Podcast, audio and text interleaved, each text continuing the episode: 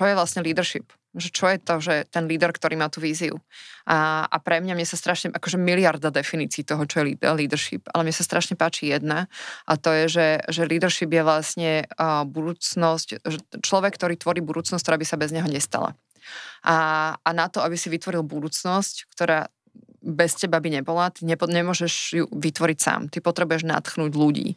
A keď nadchýňaš ľudí, uh, akýkoľvek autonómne fungujúci človek nepôjde do niečoho, lebo musí. Musí tam mať, že, al, alebo teda pôjde, ale potom tak aj bude vyzerať.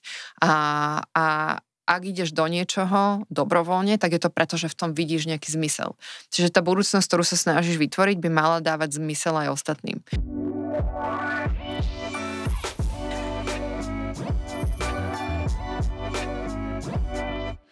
Dobre, začnem vítajte, videoherní remeselníci, respektíve ľudia, ktorí zaujímajú videohry a videoherný biznis, možno do istej miery. E, vítajte pri takom kvázi trošku novom formáte, tuto na modernej, modernej škole. Ja som, ja som tu už raz bol ako host, ale teraz som akože začal vlastne takto robiť aj, aj obsahy naplno.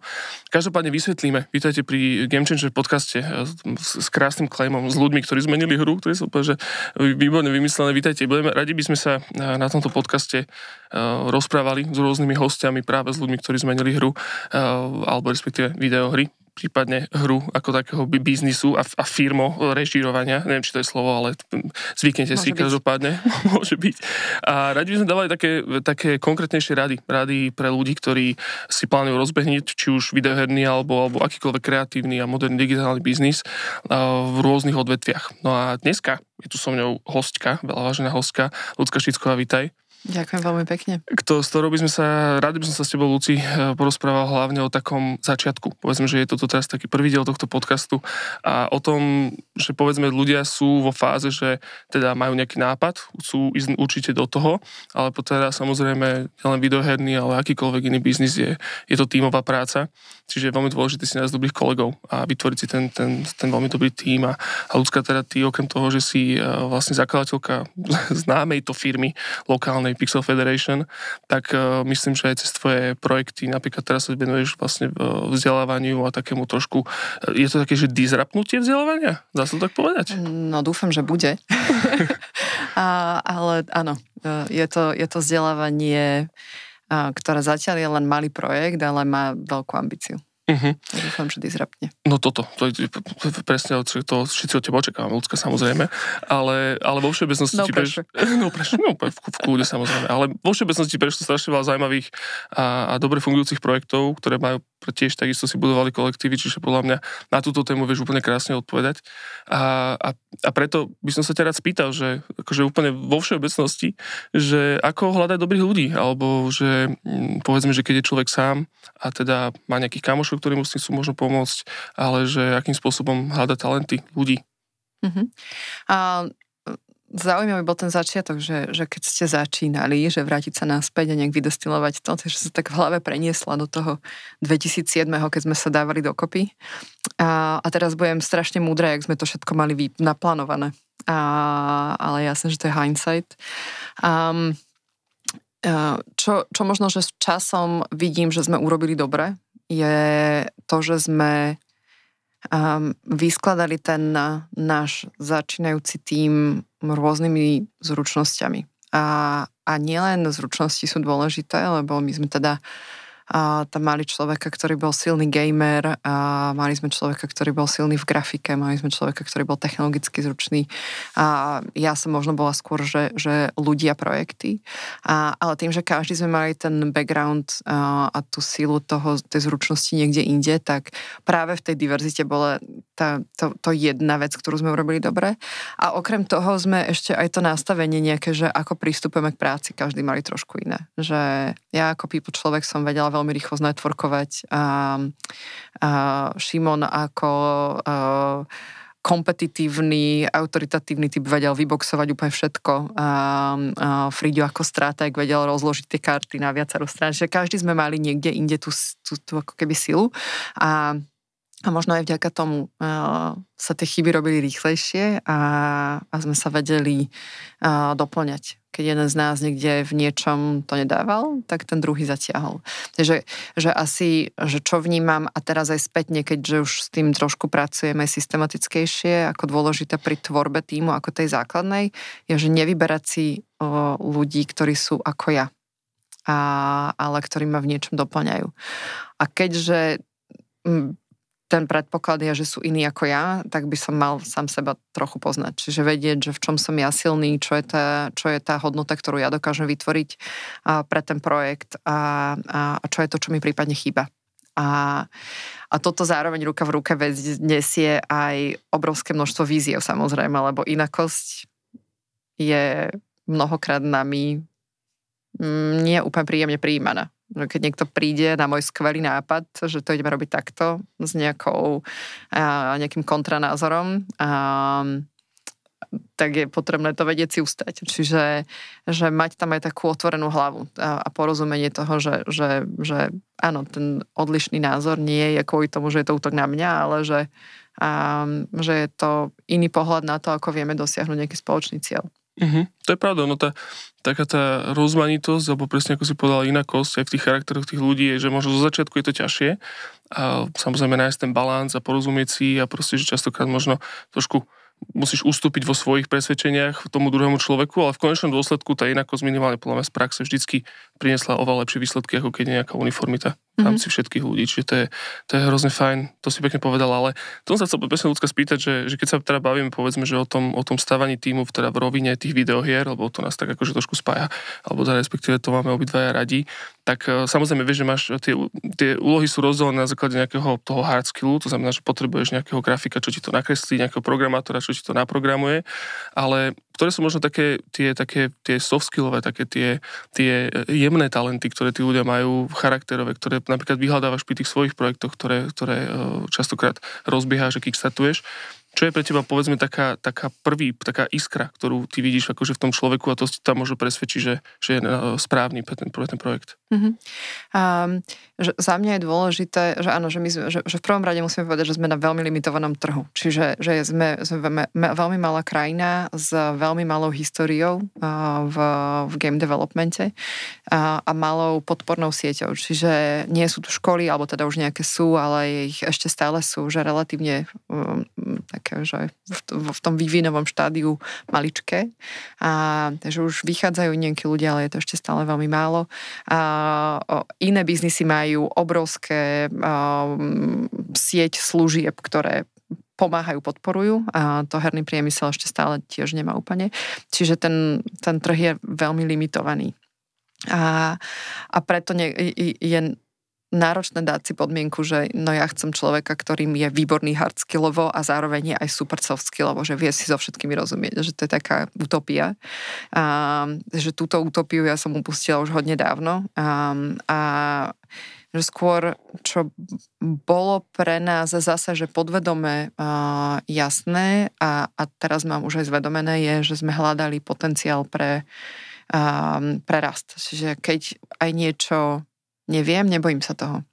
Že skôr to, že, že ak aj možno hardskillovo nemám úplne všetko uh, tak, ako si to vyžaduje tá hra alebo ten, ten projekt, viem sa to rýchlo doučiť alebo vieme sa to spoločne doučiť.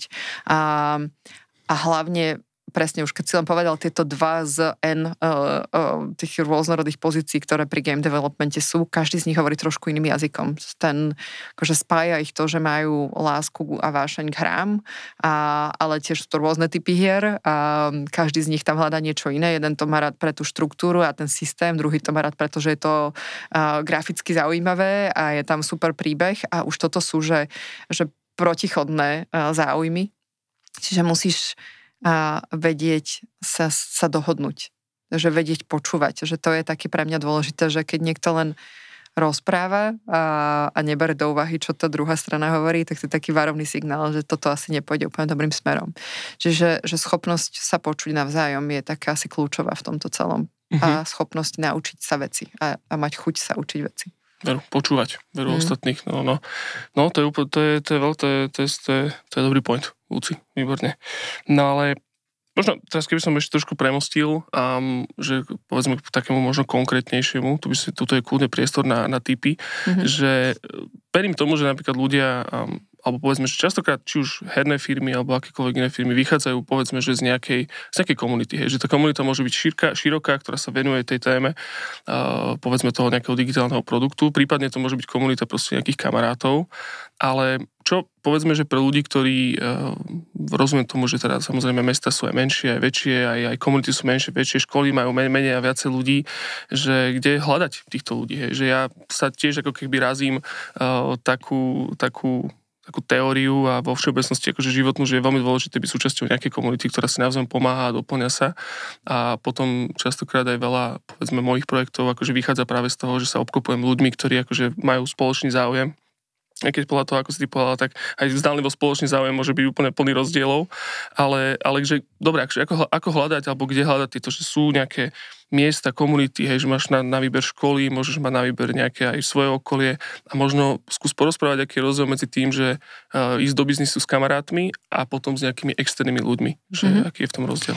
Hej, no my sme, my sme, keď sme začínali tých 15 rokov dozadu, tak vtedy bola veľmi silná komunita okolo Stormu uh, na Hajdukovej, neviem, že či to ešte stále funguje. O, áno. Hej, výborne, tak to, je, to bolo pre nás, že čistý hub proste.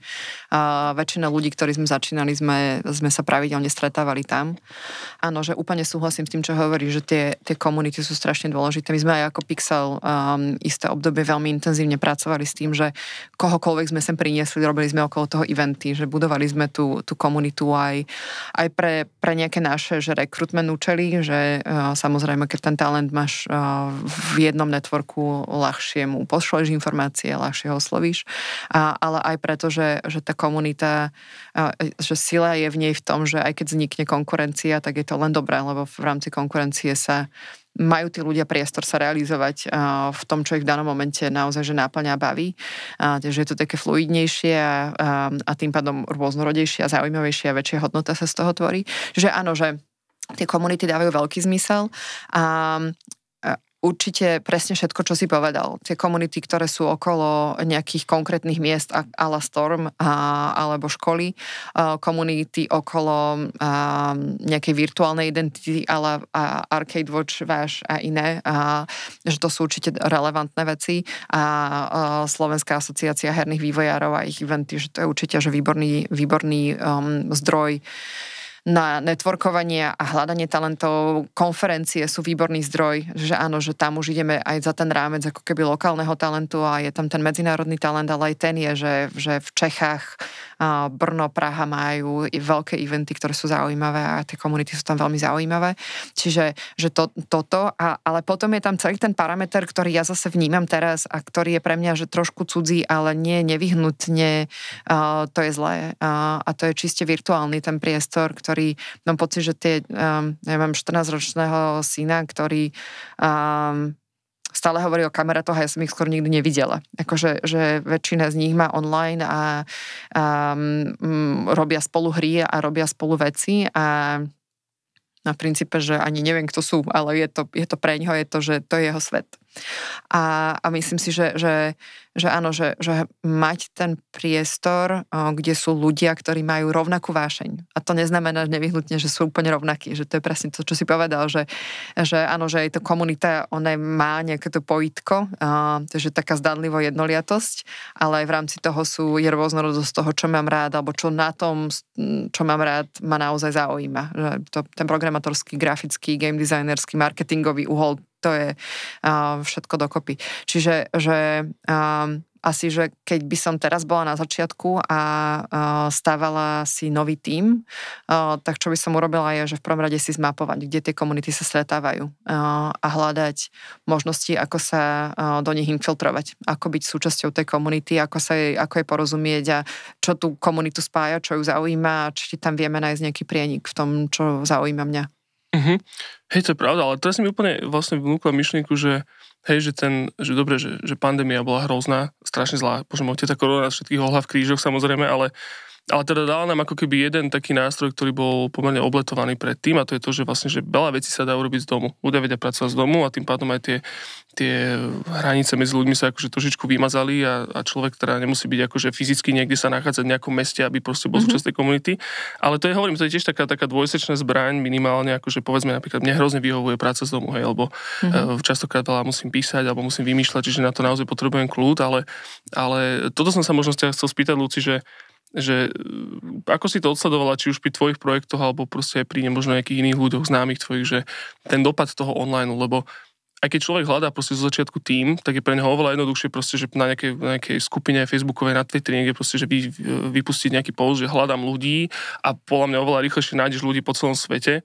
Ja som tiež bol súčasťou jedného takého týmu, ktorý sa volá Aerogames. Oni robia Life of Delta hru a oni sú že po celom svete roz, rozlezení. Ja som bol, ono je to slovenská firma, ale ja som bol jediný do Slovenska na Slovensku, ktorý sa nachádzal. Mm-hmm. Boli tam Poliaci, Vietnamci a, a celé to bol taký, taký globálny, globálny produkt, ale že v čom je to teda možno také rozdielne a možno v čom je to horšie, lebo možno je to v takej tej rovine toho, že nájdem rýchlo ľudí, nájdem možno lepších ľudí oveľa jednoduchšie, keď nemusia byť na jednom mieste, ale určite to má asi aj svoje nevýhody celý ten online proste. Že... Uh, určite, že, že čo sa týka Pixlu, tak tá naša skúsenosť bola, že, že áno, bolo to také ako keby nutné zlo, že sme prešli všetci na online, my sme veľmi, že pre nás je veľmi dôležitá aj kultúra, ktorú tvoríme v rámci toho prostredia, kde sa stretávame.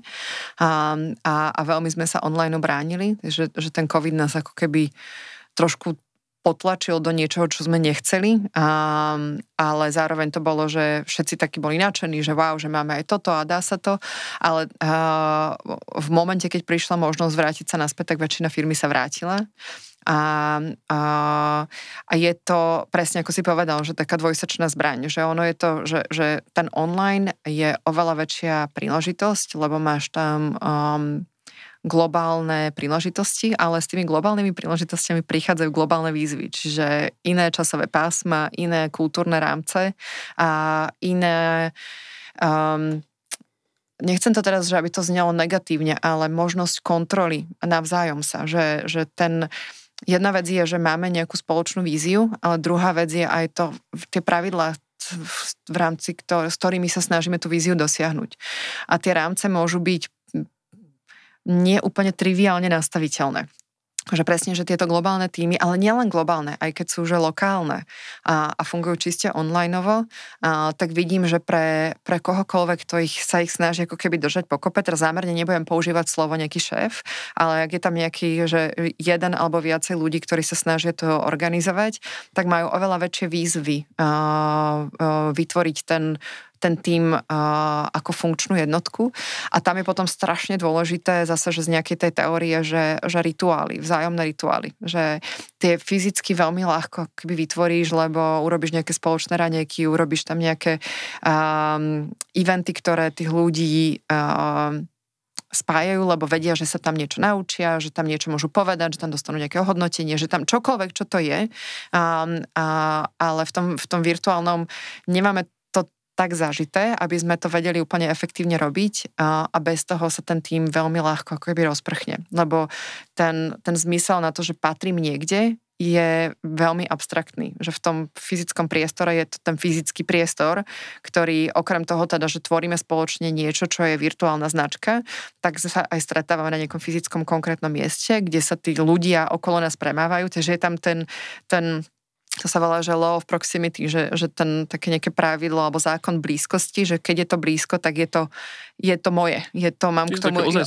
Je to, je to presne, je to hmatateľnejšie. A v momente, keď je to že kade tade, tak sa od toho aj ľahšie disasociujem, aj, aj mám taký pocit, že no je to úplne, že, že nie som to úplne ja.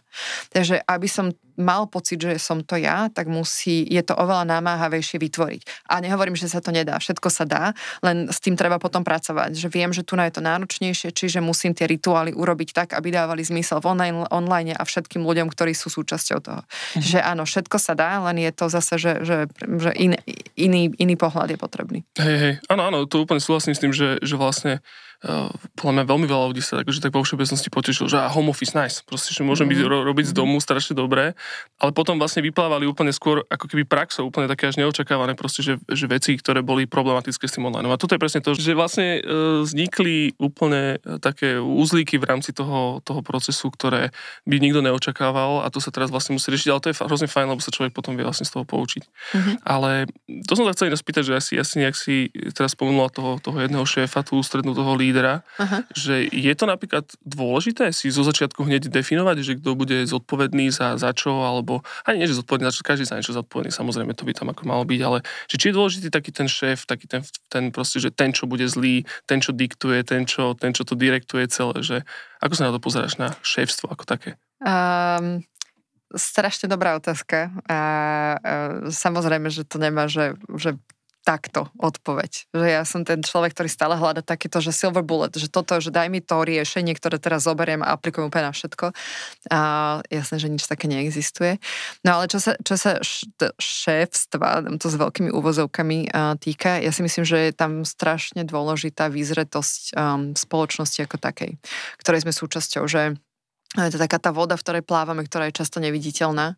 A, ale že, že keď sa spýtaš mňa, a mne veľmi vyhovujú decentralizované autonómne fungujúce týmy, a, kde, ktoré sú založené na systéme sloboda, zodpovednosť, kde každý vie, a, a, kam ideme, že spoločne si to učíme a, a spoločne hľadáme najefektívnejšie cesty, ako to dosiahnuť a potom už každý si zoberie kompetenciu za nejakú časť tej cesty a tu si autonómne rieši a zláďujeme sa, aby sme sa neodchýlili. Že to je, to je systém, ktorý vyhovuje mne najviac.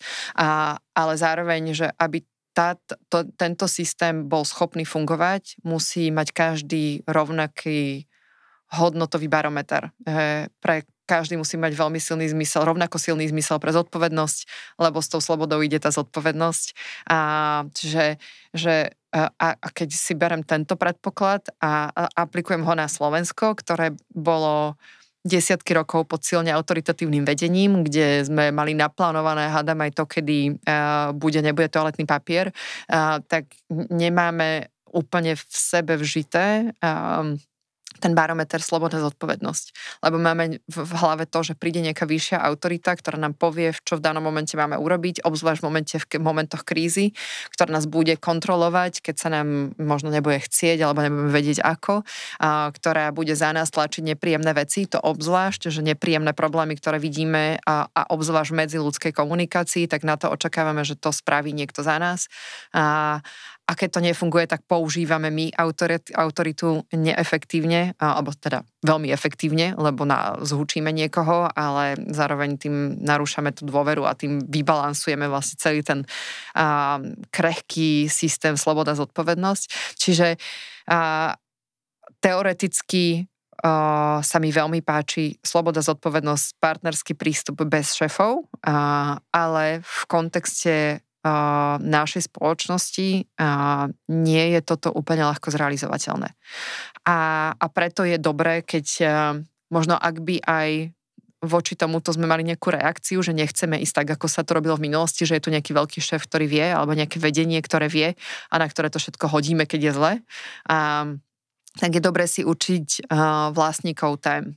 Čiže že nie je nevyhnutne, že toto je šéfstvo, ale že ja som vlastník tejto témy, grafika, game design, programovanie, nech to zjednoduším a, a čokoľvek, čo sa deje v tej oblasti, je moja zodpovednosť. A že, že nejaký ten ownership, aj napriek tomu, že tam není ten nejaká veľká autorita, ktorá všetko vie, a, by mal byť. A aj ak je tam nejaká autorita, um, tak možno, že jedna taká um, ani nie, že rada, ale možno skôr prozba na zváženie pre kohokoľvek je, akákoľvek autorita uh, neznamená, že vie všetko. Je to len, že, že človek, ktorý zobral na seba zodpovednosť, že bude koordinovať rôzne, rôzne témy. Ale to neznamená, že je v tých témach odborník, to, je, to neznamená, že, že vie oveľa viacej čítať budúcnosť a ľahšie čítať budúcnosť, lebo pracujeme voči ne, neistej budúcnosti a, a, a tým pádom uh, je ako keby kontraproduktívne zhadzovať veci na autoritu. Uh-huh. A zase spätne autorita na tým, že, že to, to, to je taká cesta do pekla. Ono to je hlavne taká pohodlnejšia cesta, vieš, že pre, presne ako, že, že bolo by strašne fajn, keby to fungovalo presne že každý si je je zodpovedný za niečo svoje, respektíve každý si uvedomuje tú svoju zodpovednosť hej, v rámci toho týmu, povedzme, hej, hmm. alebo zo začiatku, že je veľmi dobre, to samozrejme veľmi vítané a, a, a asi by to tak malo byť, že keď človek zakladá na začiatku tým, tak každý je zodpovedný za ten svoj nejaký kraft alebo presne ten chlieviček, proste, ktorý má. Ale ono, ono to podľa mňa, že v nejakom momente v krízových situáciách môže sa zvrhnúť do toho, hmm. že proste potrebujeme nejaký hromozvod, hej, že je to hrozne oveľa jednoduchšie zvaliť na jedného človeka, proste, že nejaký Samozrejme. komplex. Je to veľmi ľudské. Hľadáme výnika. Hľadáme výnika, hej, hej, presne. A že tak bude proste ideálne, keď proste v rámci týmu niekto, na koho môžem ukázať a potom jemu akože vynadať. Hlavne som to nebol ja. Áno, hlavne to nebola moja chyba, samozrejme, jasné.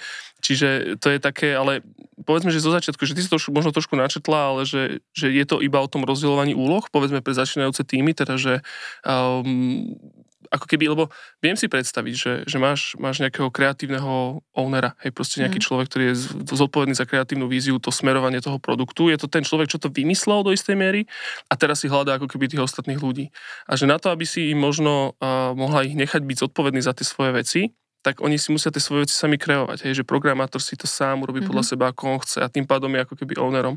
Ale že uh, keď máš ako keby ty ako uh, v úvodzovkách šéf, ten, ten, ten líder, ten, eh, ten zakladateľ, máš nejakú víziu, tak ako pracovať, to je trošku náročná otázka, ale rozmýšľam náhlas, ale že, že ako rozdeliť to, že, že aby tam tú časť toho, toho tvojho nápadu bola ich, tých ľudí Aha. tvojich. Vieš, čo myslím? Viem, úplne presne viem, čo myslíš, že ono je to, že, že pekne si to povedal, že si mi trošku nahral uh, to, čo mi je, je v hlave a že uh, uh, čo je vlastne leadership že čo je to, že ten líder, ktorý má tú víziu.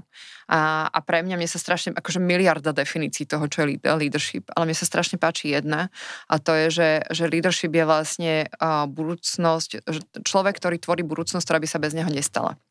A, a na to, aby si vytvoril budúcnosť, ktorá bez teba by nebola, ty nepo, nemôžeš ju vytvoriť sám. Ty potrebuješ natchnúť ľudí. A keď uh, nadchýňaš ľudí, uh, akýkoľvek autonómne fungujúci človek nepôjde do niečoho, lebo musí. Musí tam mať, že, al, alebo teda pôjde, ale potom tak aj bude vyzerať. A, a ak ideš do niečoho dobrovoľne, tak je to preto, že v tom vidíš nejaký zmysel. Čiže tá budúcnosť, ktorú sa snažíš vytvoriť, by mala dávať zmysel aj ostatným. Čiže tam je strašne dôležitý ten úvodný krok, a, ktorý veľakrát preskakujeme, lebo už rovno ideme robiť proste, že mám nápad, proste vymyslel som to a teraz už poďme, poďme, poďme, lebo máme limitované zdroje, limitovaný čas, limitované peniaze, čokoľvek to je. A že poďme rýchlo, ale najdôležitejšia časť je tá začiatočná, že povieme si, kam ideme, čo je to, čo naozaj sa snažíme vytvoriť, čo je tá veľká vízia a, a čo každý z nás v tej vízii vidíme a kde tam vieme kontribuovať. A to je ten moment, kedy sa vie že veľmi pekne rozdeliť tie, tie, to vlastníctvo tých jednotlivých tém a to, že každý tam má ten svoj zmysel v tej, v tej celej téme a, a že, že sa nestane to, že po ceste zistíme, že vlastne každý robí niečo iné. Že to je príklad, keď sme my zakladali firmu, a sme boli štyria a v nejakom bode veľmi rýchlo na začiatku sme pochopili, že každý máme trošku inú motiváciu. A že aby sme teraz nemali neustále nejaké konflikty na stretnutiach, lebo ja to tlačím týmto smerom, ty to tlačíš týmto smerom, tak sme si spravili takú, že, že celodenný workshop, kde sme si zadefinovali, že čo je tá vízia, ktorú máme a, a čo sú tie piliare, na ktorých to stojí a čo v tom každý z nás vidíme. A toto nám strašne pomohlo. A zase, že, že nejaký väčší moment krízy prišiel, keď sa nám podarilo dosiahnuť tú prvú víziu a potom bolo potrebné zadefinovať, že čo je to nové. A že ako keby, že, a to je presne, že to je celoživotný proces alebo celoživotný proces toho projektu, firmy, čohokoľvek týmu, že v momente, keď dosiahneš to, čo si si dal ako víziu, tak je potrebné vytvoriť nejakú novú, lebo zase môže prísť s rôznym odklonom. A ešte jedna vec mi tam veľmi silne ide, že ešte kým sme začali, sme sa rozprávali o tom, ako sme tu, a, ne, a už N diskusí som to mala, ako sme ako, ako národ veľmi zručný v, v dávaní názorov a pozorovaní. A, z takého, že hľadiska, kde akože je mi úplne jasné, čo sa deje. Sadnem si do toho kreslička pohodlného a pozerám sa, pozerám sa na ten zápas, ktorý sa deje, čokoľvek to je a mám strašne dobrý názor. Mám to tak na, dobre napozorované, že presne viem povedať, čo sa má urobiť v ktorom momente. A ale to je hrozne iné od toho, keď ten zápas hrám. že keď ten zápas hrám a, a teda robím tú hru, tak je kvadrilión rozhodnutí, ktoré musím urobiť v nejakej neistote, v ktorej ich robím a, a vstupuje do toho moja istota, neistota, čiže tam veľa vecí, ktoré sa v danom momente dejú a tie rozhodnutia, ktoré robím, sa robia veľmi, veľmi rýchlo. Že áno, že keď by som ich pozoroval a mal ten priestor pozorovať, možno by som ich urobil inak, ale keď ich robím, tak ich robím trošku inak. Uh-huh. A, a toto už len zohľadní, že, že ktokoľvek, čo niečo robí, a bude robiť nevyhnutne chyby, bude robiť zlé rozhodnutia, a, ale dôležité je, že, že ich nekomentuje a, a z hľadiska a, a má obrovské množstvo názorov, a, ale že ich robí a učí sa popri tom. No, v dnešnej dobe sa naozaj, že nevedieť sa nenosí. Úplne, že Áno. hrozne, akože fakt, že prečo by som nemohol niečo vedieť, akože... Ale čuduješ sa? Vždy, keď nevieš, dostaneš peťku. A sme tam. No, mm. presne, tak to som, ja som potom tým pádom veľa nevedel na škole, áno. Ale to je, akože je to presne to, že všetci musia mať názor na všetko v dnešnej dobe a, a hrozne vy, akože jasný a lepší. Fake it till you make it, nie? Fake it till you make it. Áno, akože, hej, ale toto je skôr také, že fake it till you make it je, že, že sa proste akože... Ja, že, snažím. Snažím sa, hej, že mám aspoň ako nejaký cieľ, ale toto uh-huh. je to skôr také, že ľudia a to je akože dobre, teraz ideme si úplne, že strašne boomerská debata, proste vieš, že internet, Hej, musíme, sme, musíme, hr- musíme hromžiť na internet, e, pestiami e, kričať na slnko, ale proste všetko sa od teba chce hneď, vieš, a, hej, a častokrát hej. aj, aj kľudne aj pri tom budovaní toho týmu zo začiatku, že teda je veľmi jednoduché povedať, ukázať na jedného človeka, ty to máš na starosti, ty si za všetko zodpovedný, rýchle, jasné riešenie, jasne zadefinované role, hej, ty si za všetko zodpovedný, tak to je úplne jasné, ale je to teda určite zo začiatku tiež proces, hej, že je to proste... Je to proces je to... a je to proces aj v momente, keď urobíš to, ten ownership, lebo strašne veľa do toho vstupuje to, ako každý z nás pristupujeme k zodpovednosti. Si pamätám moment, kedy my sme robili taký systém v rámci Pixlu a nejakého kariérneho rastu a dali sme si, že očakávania od nejakej konkrétnej pozície a bolo tam, že, že zodpovednosť. A boli sme tam v tej miestnosti asi 11 a dávali sme si, že, že no ale že čo to znamená je zodpovednosť, že ako budeme vyhodnocovať, že ten človek je zodpovedný alebo nie je. A tak ako sme tam boli 11, tak každý sme mali trošku inú definíciu toho, čo je zodpovednosť. Že, a, a to je presne to, že toto všetko do toho vstupuje, že ty si povieš, že sloboda, zodpovednosť, ale pre niekoho je zodpovednosť, že to dodá presne na čas, pre niekoho je to, že no dodá to, Mm-hmm. ale možno nie na čas. A pre niekoho je to, že no, možno to aj nedodá. A že tam dá niečo, že, že len tak, no submitne, veď som urobil, nie? Však dosť, nie? A, a takže že mať že čo najviac vyjasnený ten proces, a, ale nie na začiatku, lebo ten sa ne, to nemáš šancu, ale postupne vyhodnocovať a nebrať to a to sa zase strašne ľahko hovorí, ale nebrať to osobne, že proces je proces a každý z nás proste v tom procese sme nejaký prvok a pristupujeme k nemu nejak a postupne ho ladíme. Že to, že si urobil to inak neskoro, nie v takej kvalite, ako som očakávala, je len, že moje očakávanie bolo iné a ne, nevypovedali sme si to úplne tak, ako sme to potrebovali si vypovedať. Uh-huh. Takže odosobniť sa od toho. Hej, to je pravda, akože no aj v tom, aj v tom videohernom priemysle a, a kreatívnom priemysle vo všeobecnosti je, že ten produkt sa môže zmeniť aj počas, mm-hmm. počas celého, že začne to, začne to nejakým nápadom, ktorý mm-hmm. bol proste možno v tej fáze, uh, Adina bol pod, podmenený tým, že ľudia ešte neboli skúsení, hej, to mm-hmm. znamená, že mohlo to byť veľmi naivné, respektíve to bolo podmenené tým, že bola úplne iná doba, Hej, že proste, že vtedy sa zdalo byť validné ísť na, na trh s niečím, s nejakým mm. nápadom, ale teraz už sa opäť zmenila doba. Čiže meniť ako keby aj ten produkt, ale aj zároveň aj to fungovanie týmu je proste, že je to presne ako si povedala proces, hej, že nehabiť hey, sa to on ten proces je drahý, akože to vždy stojí peniaze. To je, že že my keď sme začínali a, a urobili sme rozhodnutie, že ideme urobiť, že ideme pracovať s Nintendo, na Nintendo a, a zrazu Nintendo malo krízu a, a my sme ju neprečítali správne. Nás to ovplyvnilo tak, že nás to stalo zo pár sto tisíc proste. Dali sme do toho obrovské množstvo peňazí, energie, času a, a obidve hry nech mali akokoľvek dobré ratingy na to, že boli prvé hry a sme proste mohli schovať do šuflíka a, a teraz si poplakať do, do vankúša a ideme ďalej. Mm-hmm. Ja. Toto, že potom je skôr aj tá flexibilita, že to je, mm. ale to je možno na, na ďalšie diely samozrejme. Mm-hmm. Ale ľudská, chcem sa ešte spýtať jednu takú, takú zásadnú veľkú tému, ktorá podľa mňa, že, že najviac uh, ste svrbí uh, nádejných uh, týchto developerov alebo, alebo ľudí z, z biznisu, že, že čo, ako vyzerá ten základný tým. Že bali sme sa o tých rôznych predispozíciách, či už charakterových, alebo tých tvrdotalentových, ale že ako s tými napríklad s kamošmi. Hej, že, že podľa mňa Drvá väčšina úplne prirodzene a logicky akože pôjdu s kamošmi do spoločného mm. biznisu, s ľuďmi, ktorými si rozumejú, poznajú sa, aj keď teda to je tiež na, na také, že tam sa, oni sa ešte spoznajú poriadne, ale teda, že ísť do biznisu s kamošmi, alebo skôr ísť na to takým profesionálnejším spôsobom, že teda e, kamošov z toho trošičku akože že vystnadiť, ísť si po svojom a teraz byť akože tým šéfom, ktorého tak nemáme radi a nájsť si ten tým vybudovať. A toto možno trošičku ruka v ruka je otázka, že teda junior versus senior. Človek, čo niečo vie, človek, čo niečo nevie. Že ako sa pozeráš na vo všeobecnosti prácu mm. s, s kamošmi? To je, no, ono je to a možno, že to je špecifikom herného priemyslu, ale čo, čo je moja skúsenosť, je, že veľmi rýchlo, aj keď nie sú kamoši, sa kamošmi stanú. Čiže že, e, čiže toto by som nebrala ako nejaké, že takto to má byť, alebo takto to nemá byť, lebo to kamoráctvo sa tam v nejakom momente prirodzene udeje. A, že tam je skôr dôležité naozaj to, že, že ako viem pracovať s konfliktami, a, aj keď sa jedná o kamoša.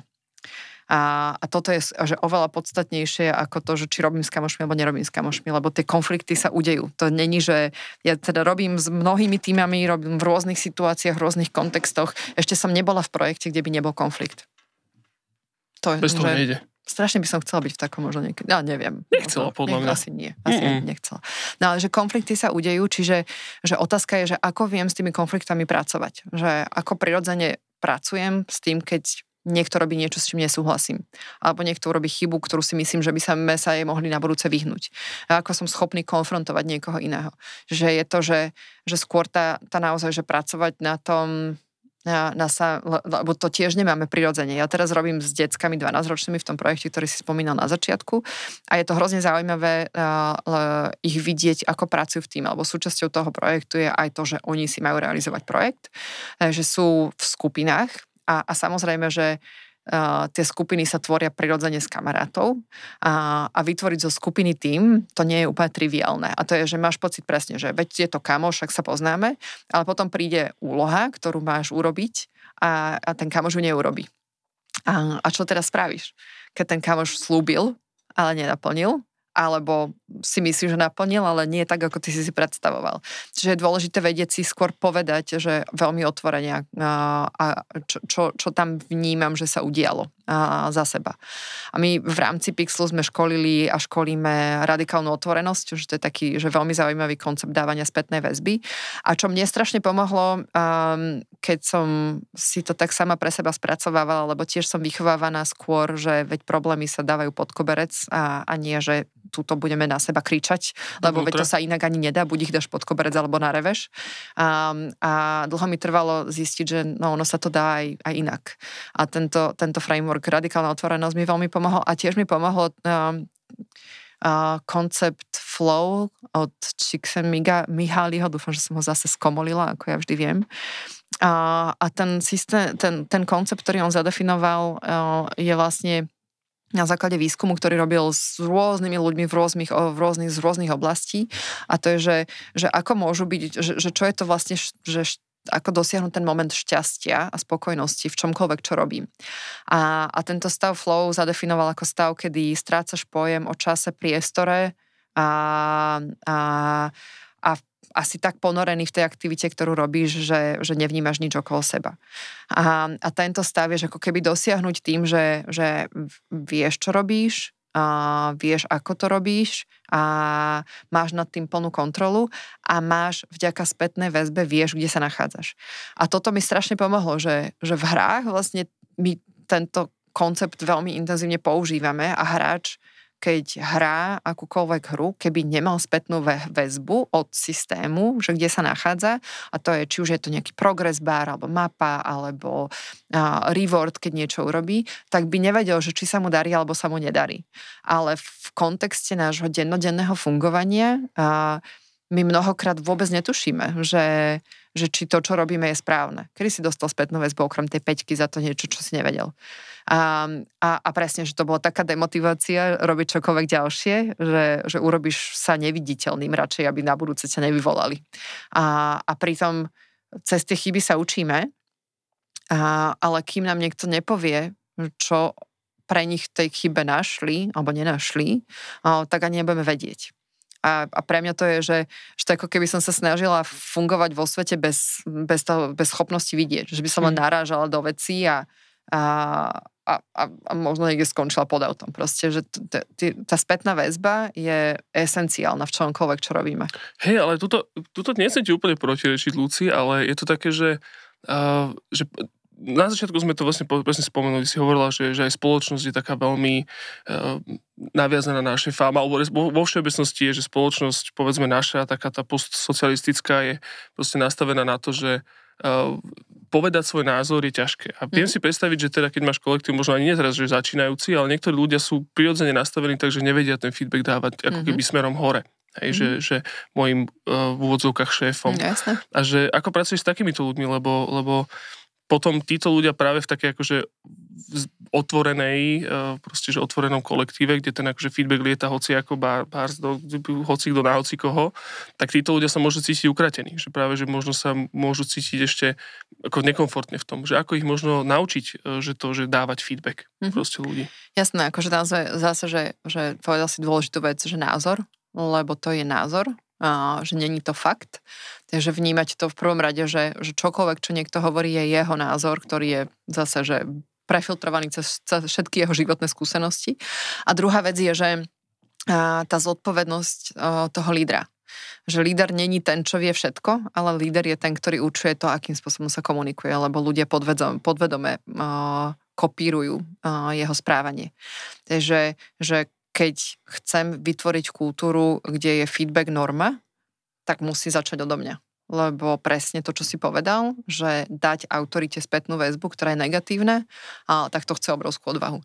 Že to je presne, to sú modely učiteľov a rodičov, ktorým keď niečo povieš, tak ti dajú peťku, alebo ti dajú a, preplesk a, výchovný, alebo čokoľvek, alebo ti niečo zoberú. A, a, a to vôbec není triviálne. Čiže tam ideš už, že, že práca s mocou a, a práca so sebahodnotou, takže to, to musí začať u autority, lebo keď to nezačne autorita, tak to v tej kultúre nebude.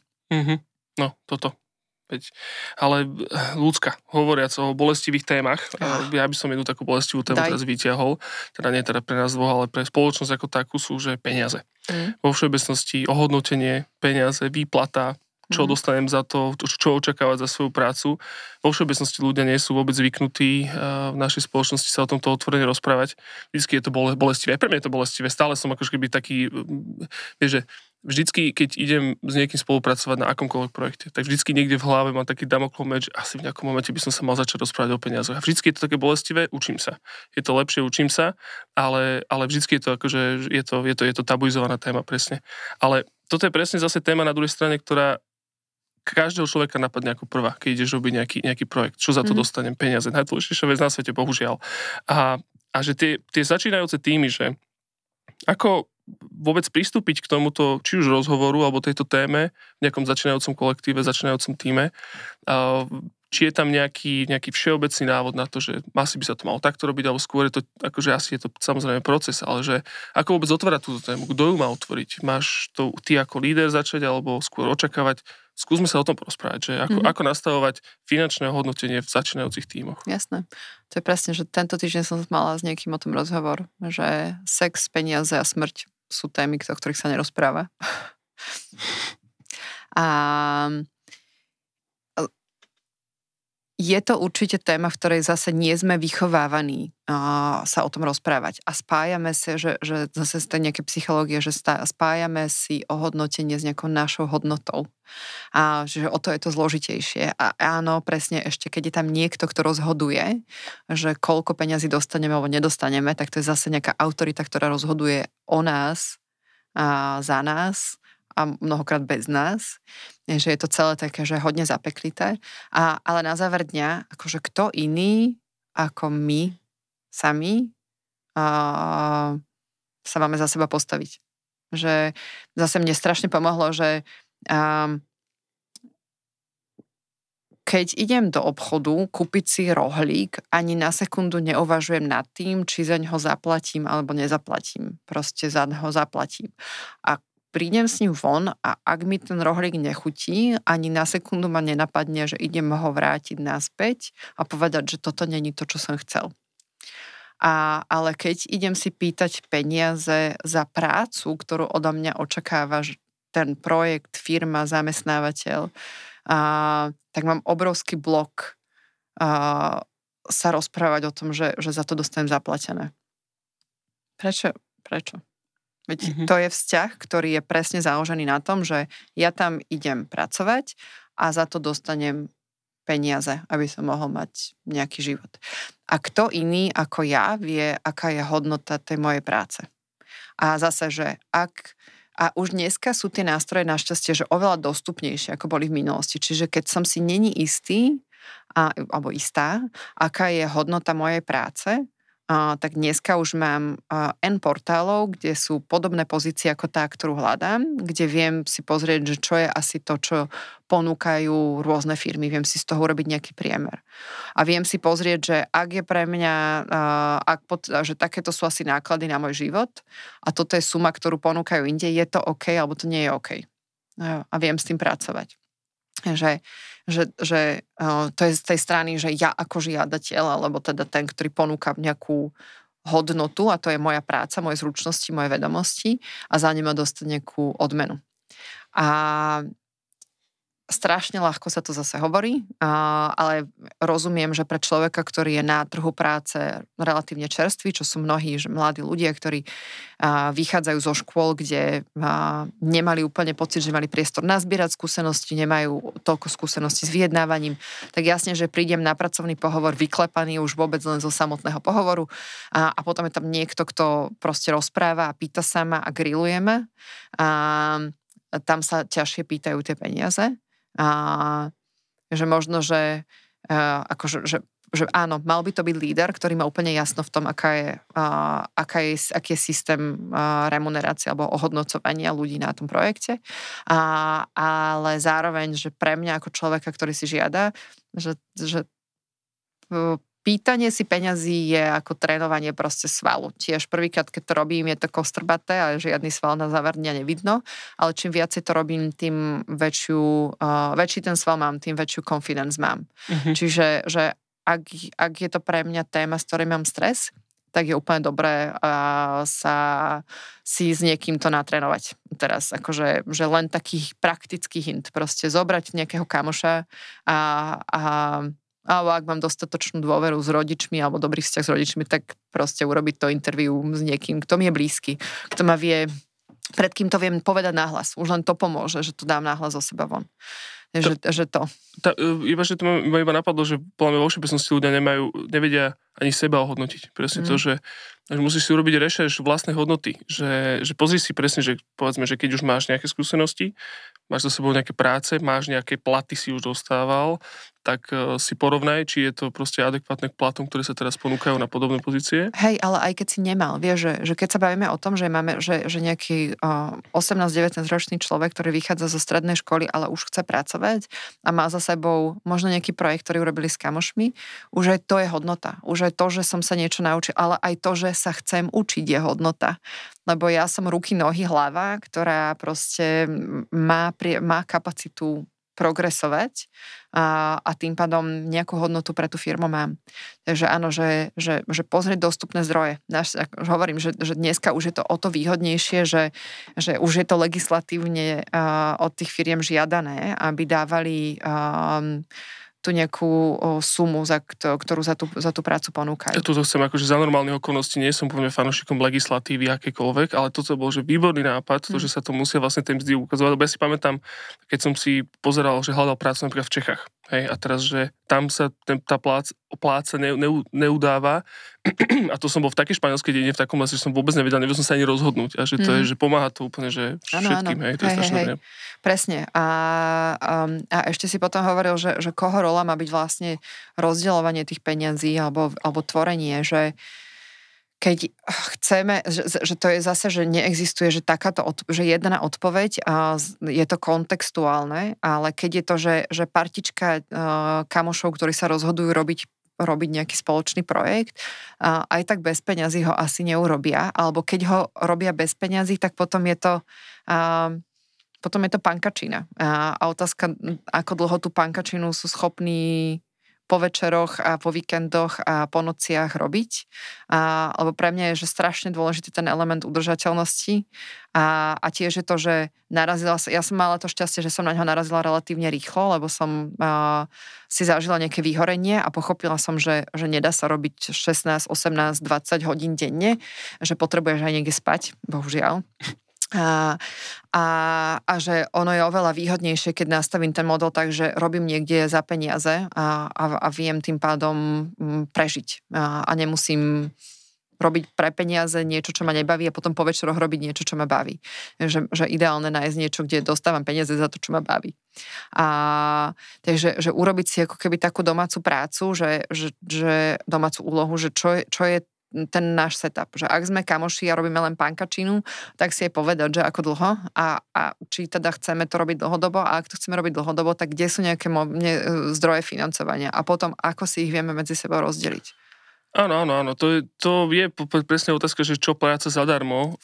Vo všeobecnosti minimálne môj názor je taký, že by si nemal robiť niečo zadarmo, lebo Samozrejme, môžeš niekomu pomôcť, môžeš niekomu poradiť, môžeš niekomu v ústrety, ale keď už sa niečomu ako keby dlhodobo venuješ a hlavne keď sa jedná o nejaké začínajúce týmy, ktoré teda idú do toho s tým, že budeme presne, že ideme tvoriť niečo udržateľné, niečo, čo má budúcnosť, niečo, čo možno bude fungovať do 10 rokov, tak tam by tieto veci mali byť na, hneď od začiatku keby nastavené, že práca zadarmo je, je tiež taká, ono to trošku súvisí aj s, tým, aj s tým, čo sme sa bavili, že ľudia sú tak nastavení, že si nevedia vypýtať peniaze a radšej mm-hmm. častokrát tá, tá práca zadarmo je akože tá pohodlnejšia cesta von z tej debaty o peniazoch, mm-hmm. čomu teda rozumiem, ale na druhej strane aj, zeme, aj keby išlo iba o málo peniazy, tak ak zrazu už ty vydávaš alebo robíš nejaký precedens aj pre pro, procesy na, do budúcna, pre začínajúce, začínajúce, začínajúce týmy, to je veľmi dôležité, keď si na začiatku stanovíte nejakú svoju cenu, tak potom viete napríklad, keď dojde nejaký ďalší kolega, už viete, čo môžete od neho očakávať a za akú cenu.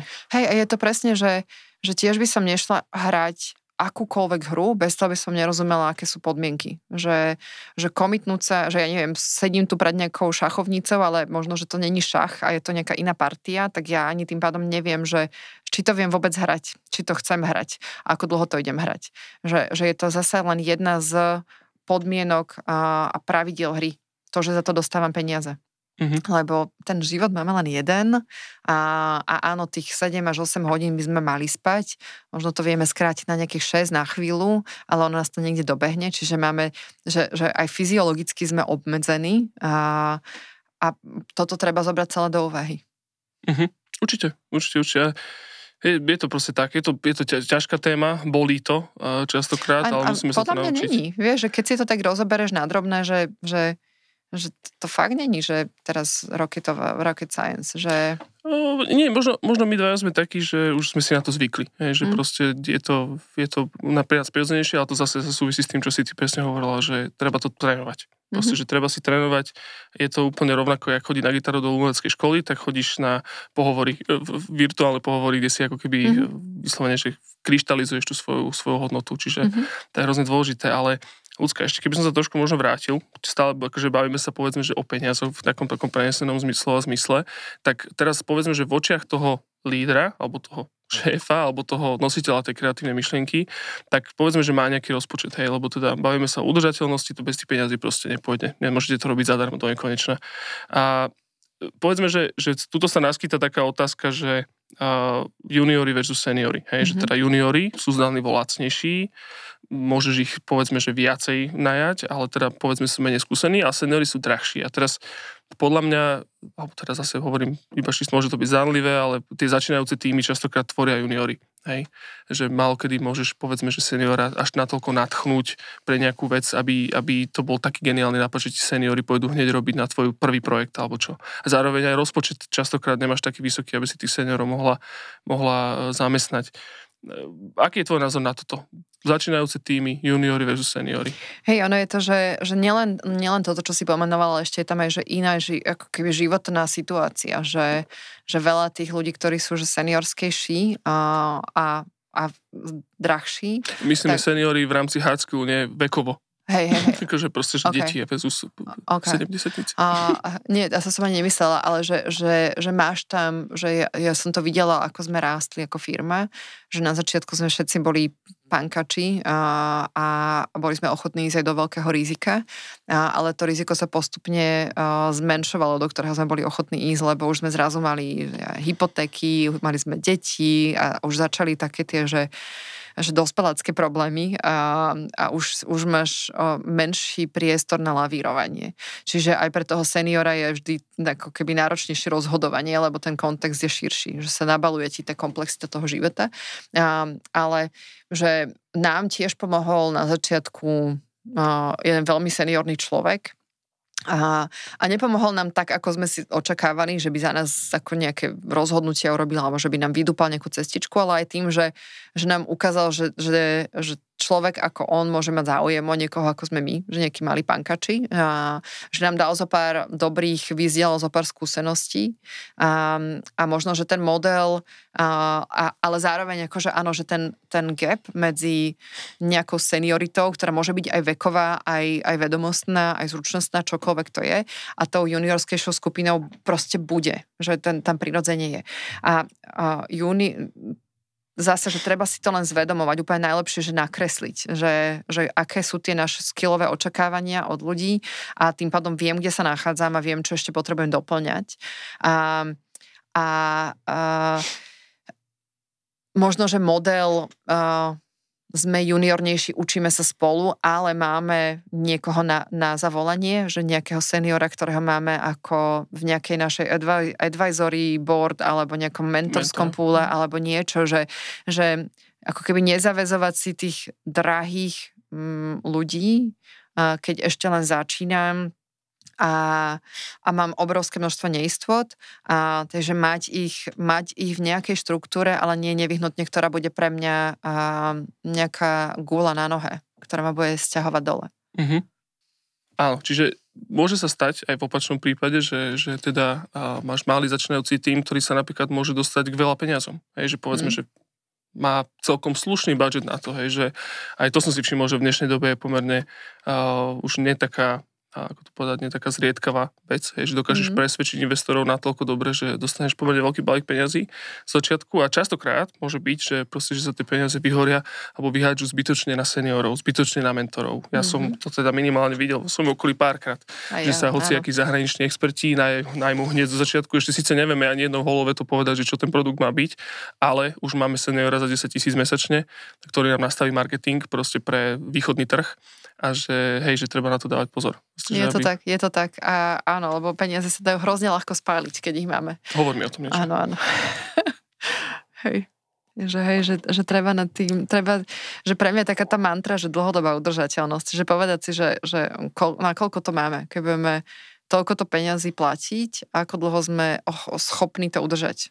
Lebo áno, že v momente, keď začneme uh, to robiť vážne a zrazu máme nakontra, nakontraktovaných ľudí, ktorí stoja nech je to aj na živnosť, nejaké peniaze, ale ešte, ešte to je, že zamestnanci, tak to sú ešte, že, že extra náklady a sú tam už aj legislatívne nejaké procesy, čiže celé sa to začne nabalovať a Hej, že, že, že ono v tomto momente dáva zmysel mať taký dlhodobý rozpočet urobený. Uh-huh. Tuliváky a mach na recepcii nie je dôležitý.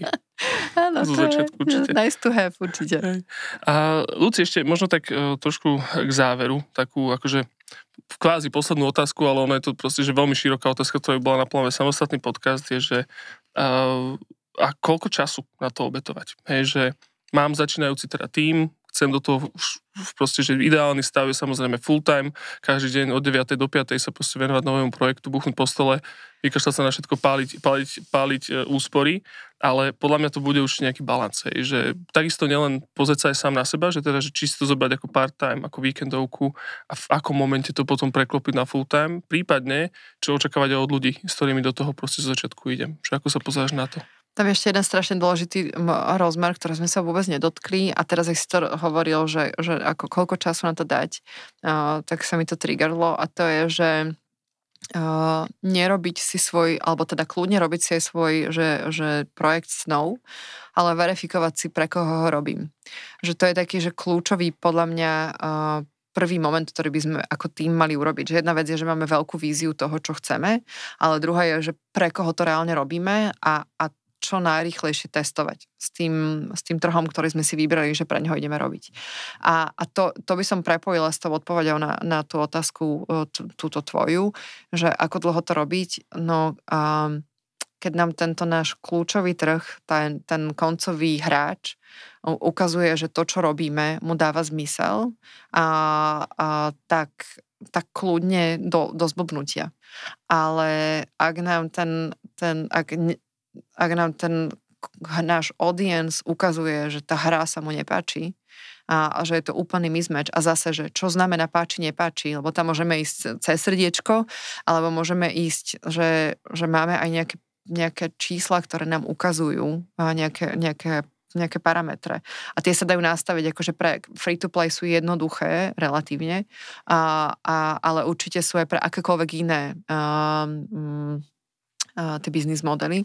Takže nastaviť si, že čo, čo je to, s čím sme ochotní ísť, zase čo je to, čo potrebujeme. Lebo keď je pre nás dôležité, aby tá hra len si zarobila sama na seba, lebo my máme full-time job niekde inde a, a platí nám peniaze, tak potom zase, že, že keď vieme, že nám tá, tá hra zaplatí takýto počet peňazí, tak je to OK. Uh, ale keď to nie je a, a stojí nás to viacej, než sme schopní do toho dať, tak je to zase cesta do pekla. Uh, čiže že mať tam ja rozumiem tej romantike, rozumiem tomu, že, že nás baví robiť veci, kde máme vášeň a presvedčiť celý svet o tom, že my máme pravdu, a, ale je to strašne náročná cesta. Čiže že zvážiť si aj koľko zdrojov na to, na to máme. Či už vlastnej energie, vlastných peňazí, a, a, ale aj tej energie nielen na to urobenie, ale aj na tie sklamania. Lebo tie tam budú zase takisto, ako tam budú konflikty, tak tam budú sklamania že a ja som to myslel takto a oni to nepochopili. Mm-hmm. A ja to som to chcel autorstvo. takto. Áno, ja som chcela, aby mali takúto zábavu a oni sa vôbec nebavia. No. Že, a je to, akože teraz som to povedala takým hnusným spôsobom a mne to je vždy ľúto, lebo, lebo ja tam mám, že ten, ten zámer je pre mňa, že mňa to strašne baví vidieť ten tvorivý proces a to, akí sú ľudia zapálení pre to, čo robia a, a vždy ma boli, keď vidím to, ten stred s realitou, že tá realita je cynická, tá realita je a, niekedy zákerná, hnusná. A, Čo nešetrí ne, nešetrí vôbec, že, akože, že to, že ty si mal nejaké dobré srdiečko a mal si tam nejaký svoj sen, no akože kašlem ti na ňo. že čím skôr mať, uh, mať ten stret s tou realitou. Aj keď boli, lebo keď je malý, že keď si otestujem ten prototyp a rozbijú mi prototyp, ale popri tom dajú aj spätnú väzbu, tak ja s tým viem pracovať. Ale keď ja teraz robím mesiace, mesiace doma na svojom projekte snov a dám ho von s tým, že som maximálne nadšený, a, a tá komunita mi ho roztrhá v zuboch, tak vtedy to boli, fakt. Keď máš menší prototyp, musíš menej črepov zametať. Presne tak. Rých, čo najrychlejšie to dať rozbiť. Áno, áno, áno. Môžeš no. rozbíjať ďalej. Áno. Dobre, dobre, Lúska, super, výborne. Ešte otázka možno na konci, čo, na čo sme zabudli, alebo čo by si chcela ešte možno spomenúť, alebo niečo, čo ti príde dôležité v tejto rovine, alebo na čo si možno vieš počas toho rozhovoru spomenula, že by si chcela povedať. Uh, myslím si, že toto bola taká posledná vec, čo mi um, tam frnkla do nosa, že čo ešte spomenúť. A, ale v rámci aj tejto platformy Game Changers, že ja si myslím, že je hrozne dôležité, že niečo takéto vzniká. Um, a som hrozne rada, že vidím že za tých 15 rokov sa ten, ten trh veľmi výrazne zmenil a tie podmienky sú naozaj priaznivejšie. Takže že, že možno ešte taká, že, že, že vec pre autorov celej tejto platformy, že možno aj ten matchmakingový systém by bol veľmi hodnotný, že, že ten mentoring a, mentor-mentee vzťah je, by vedel podľa mňa, že urobiť zase taký veľký krok pre tú komunitu, že vytvoriť pol mentorov, ktorí by vedeli tú komunitu ťahať ďalej. Že to ma len tak nápadlo, a, ale rozumiem zase, že je veľmi ľahké na, ako nápad, super, ale na tú realizáciu to bude asi zložitejšie. Mm-hmm. No, uvidíme, kam sa to mhm. všetko posunie. Pravda, byť súčasťou komunity, prepájať, mm-hmm. tam to je, že vo všeobecnosti aj videoherný, videoherná sféra alebo videoherná vybavený, jak to povedať, proste aj komunita je že strašne roztrieštená, každý robí niečo po, po svojom si, mm-hmm. treba to prepájať. Áno, a, hej, hej, a je to taká tá naša, že áno, hej, ja to viem lepšie. A... Dvaja ľudia robia to isté, ani áno, o tom nevedia. Áno. A potom, keď sa iba stretnú, tak sú zrazu Ale vieš čo, aj to je, že, že úplne OK, a po, že, že možno ak jednu jedinú poslednú vec, tak to je, že, že, že robte veci. A aj to je úplne jedno, ako to dopadne, proste skúšajte, lebo všetko, cez všetko sa učíme. Keď robíme um, tak náberáme skúsenosť a potom vieme vyhodnotiť, či to dáva alebo nedáva zmysel. Mhm. Dobre, super. Mhm. Ďakujem. Mám také tričko, že the brave do. The Brave do, akože odvážni robia? Áno, Makaj. makaj. Dúj. A potom dám to do kontrastu, že, že my, we are not human doings, but human beings. Takže hľadajme tam ten balans. Mm, tak, Takže tak to bol taký ten otec fúru, fúru na začiatku. Myslím, že to úplne nádherne, sme to ukončili úplne, že ak Bambino je s takým tým hliníkovým týmto ukončený, tak to bolo presne to bolo, že presne dobre. Takže e, ľudia, čo pozeráte, alebo ste momentálne v predbránou, ktorá sa vám iba tak trošičku otvára, trošku tak na vás akože kúka ten e, kreatívny digitálny biznis, tak dúfam, že tu padlo zo pár, zo pár veľmi dobrých, ale teda nie, že dúfam, určite tak, keď ste počúvali pozorne, tak ste to počuli. Veľmi dobrých rád v tom, že ako, ako budovať tým, ako sa dať dokopy, či s kamošmi, alebo s niekým úplne iným a hlavne, kde hľadať tých kvalitných ľudí, to je hrozne dôležité a ťažké. Proste, že majú s tým očividne aj profesionáli stále, stále veľa potiaží. Ľudka, ja ti hrozne ďakujem, že si teda prišla Ja ďakujem. do prvého vyda- vydania tohto Game Changers podcastu a, a dúfam, že sa vidíme v budúcnosti. No, určite. Určite.